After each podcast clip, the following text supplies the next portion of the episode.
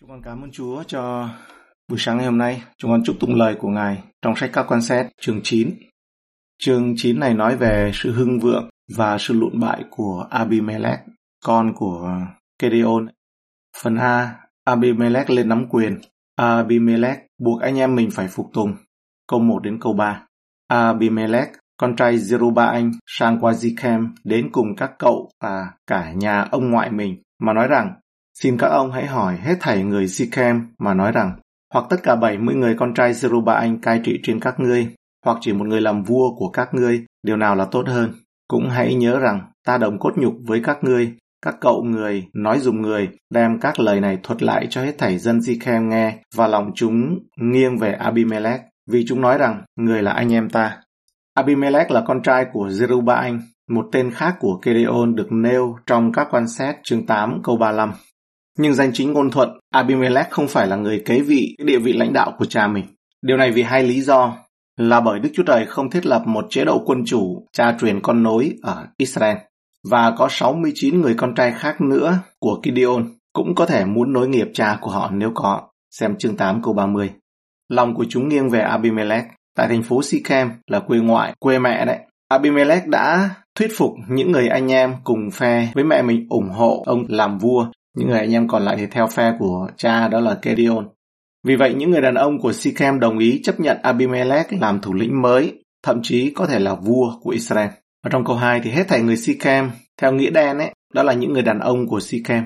Cái chữ này nó có nghĩa là chúa tể hoặc chủ sở hữu. Abimelech giết anh em mình. Câu 4 đến câu 5. Chúng bèn ban cho người 70 miếng bạc của miếu ba anh Berit. Abimelech lấy bạc đó mướn những kẻ bại hoại hoang đàng đi theo mình Đoạn người đi đến nhà cha mình tại Opra và trên một hòn đá giết các anh em mình, tức những con trai của Zerubbabel số là 70 người. Chỉ một mình Jotham, con út của Zerubbabel còn sống, bởi vì chàng đã ẩn mình. Họ hàng của Abimelech, bên mẹ của ông đã cho ông ta một số tiền khởi nghiệp để thiết lập quyền lãnh đạo. Ông đã làm điều này nhưng theo cách mà họ không bao giờ tưởng tượng được. Ông đi thuê những người đàn ông vô dụng côn đồ, liều lĩnh, giết tất cả anh em của mình để đảm bảo rằng đừng bao giờ có kẻ mà thách thức sự lãnh đạo của ông ta.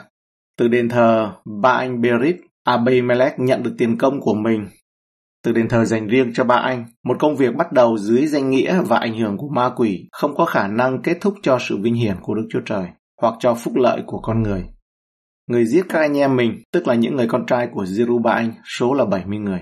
Vì vậy, Abimelech đã giết anh em mình với sự hỗ trợ của những người họ hàng bên mẹ của ông ta những người đàn ông của Sikhem trong câu 2 đến câu 3 ủng hộ kế hoạch này bởi vì nó tốt cho họ, chứ không phải nó tốt hay là đúng về mặt đạo đức. Người của Sikhem tôn Abimelech lên làm vua của họ. Câu 6. Bây giờ hết thảy người Sikhem nhóm hiệp với cả họ Milo. Câu này trong bản hiệu đính dịch là Bet Milo. Nhóm hiệp với Bet Milo đi đến cây xẻ bột bia đá ở tại Sikhem mà tôn Abimelech làm vua. Thật khó để biết ai là người tệ hơn, Abimelech là kẻ đã giết người hoặc những người của Sichem đã chúc thuận ông, đã tiếp nhận ông. Đây là một nhà lãnh đạo không tin kính, được ban cho một dân sự không tin kính. Những người đầu tiên từ chối quyền lãnh đạo của Đức Chúa Trời đối với dân tộc và sau đó chấp nhận một người đàn ông độc ác và tàn bạo.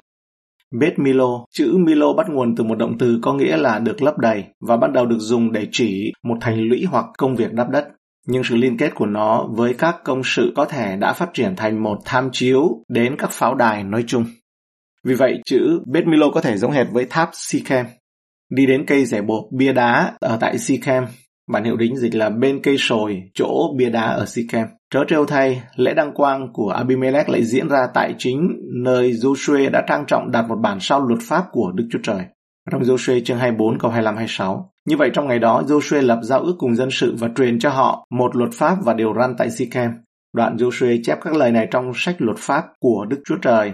Kế đó, người lấy một hòn đá dựng tại đó ở dưới cây rẻ bộp gần nơi thánh của Đức Giê-hô-va. Luật pháp đã có ở đó, nhưng Israel từ chối đọc hoặc không để ý đến nó. Tuy nhiên, Abimelech đã trở thành người đầu tiên lên ngôi vua ở Israel. Sự cai trị sai lầm của ông đã dày đạp trên các yêu cầu thiêng liêng đối với công việc đó. Liên kết của các địa điểm như vậy rất bền bỉ và cần lưu ý rằng Rehoboam đã đến Zikem sau cái chết của Salomon để đảm bảo sự ổn định của dân Israel mặc dầu bản thân thành phố lúc đó đang trong đống đổ nát. Trong một các vua chương 12 câu 1, Roboam đến Sikem và cả Israel đã hiệp lại tại Sikem đặng tôn người làm vua. Câu 25, Jeroboam bèn xây cất Zikem trên núi Ephraim và ở tại đó. Đoạn từ đó người đi ra xây cất Phenuel. Phần B, cảnh báo của Jotham. Dụ ngôn về cây cối. Câu 7 đến câu 15. Jotham hay đặng điều đó bèn đi lên đứng trên chót núi Carisim, cất tiếng la rằng Hỡi người Sikhem, hãy nghe ta, và nguyện Đức Chúa Trời nghe các ngươi. Các cây cối đều đi đặng sức giàu cho một vua cai trị chúng nó. Chúng nó nói cùng cây olive rằng, hãy cai trị chúng tôi. Cây olive đáp, ta há sẽ bỏ dầu ta mà Đức Chúa Trời và loài người đều tôn vinh, đặng đi sao động trên các cây cối ư. Các cây cối lại nói cùng cây vả rằng, hãy đến cai trị chúng tôi. Nhưng cây vả đáp rằng, ta sẽ bỏ ngọt ngon và trái tươi tốt ta đặng đi sao động trên các cây cối ư. Đoạn các cây cối nói cùng cây nho rằng, hãy đến cai trị chúng tôi. Những cây nho đáp, ta há sẽ bỏ rượu ngon ta là thứ làm cho vui Đức Chúa Trời và người ta đặng đi sao động trên các cây cối ư. Bây giờ, hết thảy cây cối nói cùng gai gốc rằng, hãy đến cai trị chúng tôi. Gai gốc đáp cùng các cây cối rằng, nếu bởi lòng chân thật mà các ngươi muốn sức giàu ta làm vua các ngươi thì hãy đến núp dưới bóng ta bằng không nguyện lửa ra từ gai và thiêu nuốt cây bá hương Liban đi. Jotham hay được điều đó. Jotham là con trai duy nhất của Kedeon thoát khỏi cuộc thảm sát tại hòn đá. Câu 5 chúng ta vừa đọc vậy, tại trên hòn đá. Tại đây, ông kể một dụ ngôn để của trách những kẻ tàn bạo của Zichem vì đã chọn Abimelech làm vua. Ông đã thực hiện bài phát biểu này từ đỉnh núi Gerizim, ngọn núi mà từ đó dân Israel đã nghe những phước lành của Đức Chúa Trời ban cho những người biết vâng lời. Phục truyền luật lệ ký chương 11 câu 29 và chương 27 câu 12, Joshua chương 8 câu 33. Khoảng 150 năm trước, trong câu 8, các cây cối đều đi đặng sức giàu cho một vua cai trị chúng nó. Trong dụ ngôn được Jotham kể lại, những cây xứng đáng chẳng hạn như là ô liu, cây sung, cây nho thì không muốn làm vua, nhưng gai gốc ấy không xứng đáng đã đồng ý làm vua. Lời hứa của gai gốc là hãy đến núp dưới bóng của ta, làm mỉa mai và lố bịch. Cây gai là một bụi cây thấp, có gai và không thể che bóng mát cho ai được, lại càng không thể che cho những cây cối. Nguyên lửa ra từ gai và thiêu nuốt cây bá hương Liban đi. Cây gai cảnh báo rằng hắn sẽ làm một kẻ thống trị áp bức, bạo tàn, tiêu diệt bất cứ ai không đồng ý với hắn. Một bài kiểm tra tính cách của một người đàn ông là xem ông ta đối xử với những người không đồng tình, không đồng ý với mình như thế nào. Nếu mong muốn duy nhất của ông là tiêu diệt những người không đồng ý, không cùng ý kiến thì ông ta giống như một cây gai, rất nhiều điểm tốt nhưng không có bản chất thực sự cho điều tốt. Cái bản chất tốt thì không có. Cuối cùng thì vị trí đã được giao cho cây gai không chỉ không tạo ra giá trị gì và hoàn toàn vô giá trị như gỗ cây mà còn là một mối đe dọa tích cực đối với những người nông dân. Họ phải liên tục tiến hành cuộc chiến chống lại sự xâm lấn của các cái cây gai trên mùa màng của họ. Bài học tóm lại của toàn bộ chuyện ngũ ngôn là thế này. Những kẻ yếu đuối, vô giá trị và gian ác, bạo tàn trước hết sẽ tự đâm mình vào quyền lực và cuối cùng mang lại sự hủy, hủy hoại cho chính họ và những người bất hạnh mà họ cai trị. Dù tham áp dụng, dụ ngôn thành Sikem sẽ bị báo trả vì đã lựa chọn một người đàn ông vô giá trị như vậy. Câu 16 đến 21 Bây giờ có phải các ngươi cư xử chân thật và công bình mà tôn Abimelech lên làm vua chăng? Các ngươi có hậu đãi Zerubbabel và nhà người chăng? Có báo đáp điều người đã làm cho các ngươi chăng? Vì cha ta có tranh chiến cho các ngươi, liều mình mà giải cứu các ngươi khỏi tay dân Madian. Nhưng ngày nay các ngươi lại dấy lên cùng nhà cha ta đã giết trên một hòn đá các con trai người, số là 70 người, và lấy Abimelech, con trai của con đòi người, mà tôn lên làm vua của dân Zichem, vì hắn là anh em các ngươi. Vậy, ví bằng ngày nay các ngươi có lấy sự chân thật và tránh trực mà đãi Jerubaal và nhà người, thì Abimelech khá vui mừng nơi các ngươi, và các ngươi hãy vui mừng nơi hắn. Bằng chẳng nguyện lửa ra từ Abimelech thiêu nuốt những người Sichem cùng họ Milo và nguyện lửa ra từ những người Sichem cùng họ Beth Milo ấy, mà thiêu nuốt Abimelech. Đoạn Jotham trốn đi ẩn náu tại Bere và ở đó vì sợ Abimelech anh em mình. Trong câu 16 thì bây giờ có phải các ngươi cư xử chân thật và công bình? Jotham nêu ra điều này chỉ để suy nghĩ. Ông ta không tin rằng 68 người anh em của mình đã bị sát hại vì chân thật và công bình như vậy. Ở trong câu 18, vì hắn là anh em các ngươi. Lý do thực sự mà những người đàn ông của Sichem ủng hộ Abimelech là vì hắn là anh em của họ.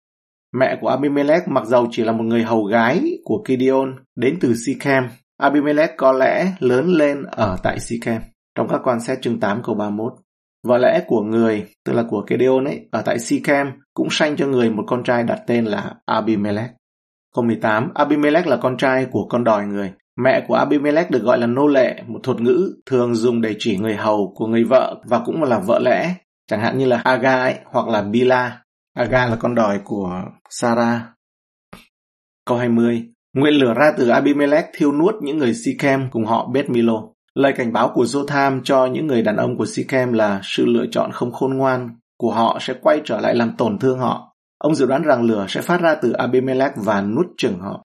Sau lời cảnh báo táo bạo này, ông đã bỏ chạy và trốn đi vì sợ nguy hiểm đến tính mạng của mình. Lời tiên tri của Jotham không được ứng nghiệm ngay lập tức. Ngọn lửa âm ỉ trong 3 năm nhưng cuối cùng đã tự biểu hiện ra ngoài. Phần C. Lời cảnh báo của Jotham đã hoàn thành. Một linh khuấy rối xúi dục giữa Abimelech và Sichem câu 22 đến 25. Abimelech cai trị Israel trong 3 năm. Đoạn, Đức Chúa Trời sai đến một ác thần, sanh sự bất bình giữa Abimelech và người Sichem. Người Sichem bèn phản nghịch Abimelech để báo thù tội sát nhân đã phạm cùng 70 con trai Zerubbabel và khiến huyết họ đổ tại trên Abimelech là anh đã giết họ. Cùng đổ trên người Sichem đã giúp hắn giết anh em mình. Người Sichem sai mấy kẻ đi rình rập người trên trước núi, chúng nó cướp giật những kẻ đi qua đường gần bên chúng nó. Abimelech hay được điều đó. Trong câu 23, Đức Chúa Trời sai đến một ác thần gây ra sự bất bình giữa Abimelech và những người Sichem.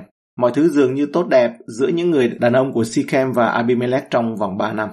Sau đó, trong sự phán xét, Đức Chúa Trời đã loại bỏ sự bình an giữa họ và sai ác linh này đến. Tác giả của các quan xét đã dùng một từ thú vị để nói rằng Abimelech cai trị Israel trong 3 năm. Từ này là duy nhất trong cuốn sách và có lẽ được chọn để phân biệt sự cai trị tồi tệ của Abimelech với sự cai trị của các thẩm phán thực sự. Abimelech giống một bạo chúa hơn là một vị vua. Cái chữ cai trị ở đây nó không được dùng ở những chỗ khác. Vương quốc của Abimelech rất hạn chế, chỉ có Sichem, Beth Milo, Aruma trong chương 9 câu 41 ấy, và Thebe câu 50.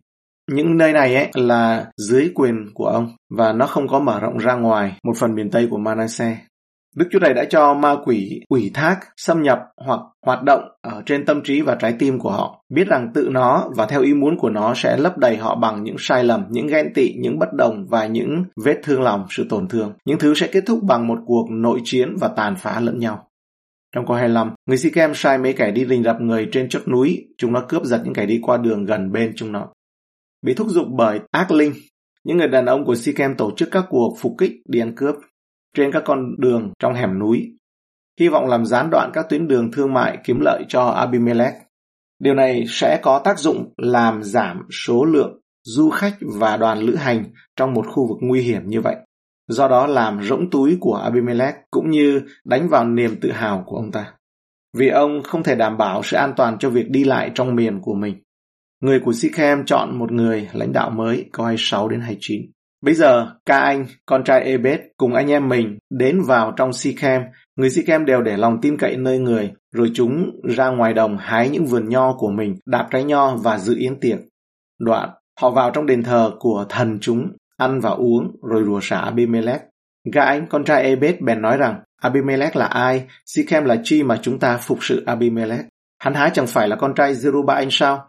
Còn Sebul há chẳng phải là kẻ phụ tá hắn ư? Các ngươi khá phục sự những người Hemo là cha của Sichem, còn chúng ta sao lại phục sự hắn? Ồ, nếu ta có dân sự này dưới tay ta, ta sẽ đuổi Abimelech đi. Đoạn người nói cùng Abimelech rằng, hãy gia tăng quân lính ngươi mà ra trận. Những người đàn ông của Sichem đặt niềm tin vào Ga Anh. Họ đã mất niềm tin vào Abimelech, vì vậy họ đã chọn một thủ lĩnh mới tên là Ca Anh, con trai của Ebed. Họ đi vào nhà của vị thần của họ, ăn và uống rồi nguyền rủa Abimelech. Bởi những người Sichem bây giờ tin tưởng rằng thủ lĩnh mới của họ là Ca Anh có thể bảo vệ họ chống lại Abimelech đến nỗi họ bắt đầu tổ chức tiệc tùng say xỉn và công khai nguyền rủa Abimelech và thách thức Abimelech bằng một cuộc chiến. Trong câu 29 là hãy gia tăng quân lính ngươi mà ra trận. Vai trò của Sebun, người cai trị thành phố. Sebun là quan cai thành Nghe được các lời của các anh, con trai Ebed nói thì cơn giận người phừng lên, mật sai sứ đến Abimelech mà nói rằng, này các anh, con trai Ebed và anh em nó đã đến Sichem, xui dục thành giấy nghịch cùng ông. Vậy đêm nay ông và các người theo ông phải trỗi dậy đi phục binh ngoài đồng. Đến sáng mai khi mặt trời vừa mọc, ông phải dậy sớm, sông hãm thành. Khi các anh và quân theo nó ra đánh ông, thì ông hãy tùy cơ mà làm. Khi Sebul, người cai trị thành phố, nghe được những lời của ca anh, con trai của Ebed, cơn giận dữ của người nổi phừng lên. Sebul, người quản lý thành phố hay là quan cai thành phố, người cai trị của thành phố, thay mặt cho Abimelech, đã kể cho Abimelech nghe về tất cả những gì mà ca anh làm vào cuộc nổi loạn này. Sebul khuyên Abimelech đến và tấn công thành phố, nói rằng là hãy đến từ sáng sớm phục kích rồi tấn công bất ngờ chống lại quân nổi dậy của Sikhem. Câu 34 đến câu 41, Abimelech bị đánh bại cuộc nổi dậy của quân Sikhem. Abimelech đánh bại cuộc nổi dậy của quân Sikhem do cả anh tổ chức. Câu 34 đến 41. Vậy Abimelech và cả đạo binh theo người đều trỗi dậy ban đêm, chia ra làm bốn đội và mai phục gần Sikhem. Cả anh, con trai Ebed kéo ra và đứng tại cửa thành. Abimelech và cả đạo binh theo người bèn đi ra khỏi nơi phục. Cả anh thấy đạo binh ấy nói cùng Sebun rằng, ta thấy một đạo binh từ trên chót núi xuống, Sebun đáp, người thấy bóng núi mà tưởng là người ta đó chớ. Nhưng cả anh lại tiếp, quả thật một cơ binh ở trên núi xuống và một đội do đường cây rẻ bột thuật sĩ mà đến. Sebun bèn la lên rằng, chính ngươi đã nói Abimelech là ai mà ta phục sự hắn. Vậy những lời khoe khoang của ngươi đó đã ra sao? Đó há chẳng phải đạo binh mà ngươi khinh dễ ư. Bây giờ khá đi ra giao chiến cùng chúng nó. Các anh bèn đứng đầu các người Sikem đi ra giao chiến cùng Abimelech. Các anh bị Abimelech đuổi theo chạy trốn trước mặt người và nhiều người bị thương ngã chết dọc đường cho đến cửa thành. Abimelech đi ở tại Aruma, còn Sebun đuổi ca anh và anh em người đi, không cho ở tại Sikhem nữa. Abimelech đồng ý và làm theo kế hoạch do Sebun đề nghị. Sebun nói là ngươi thấy bóng núi mà tưởng là người ta đó chờ.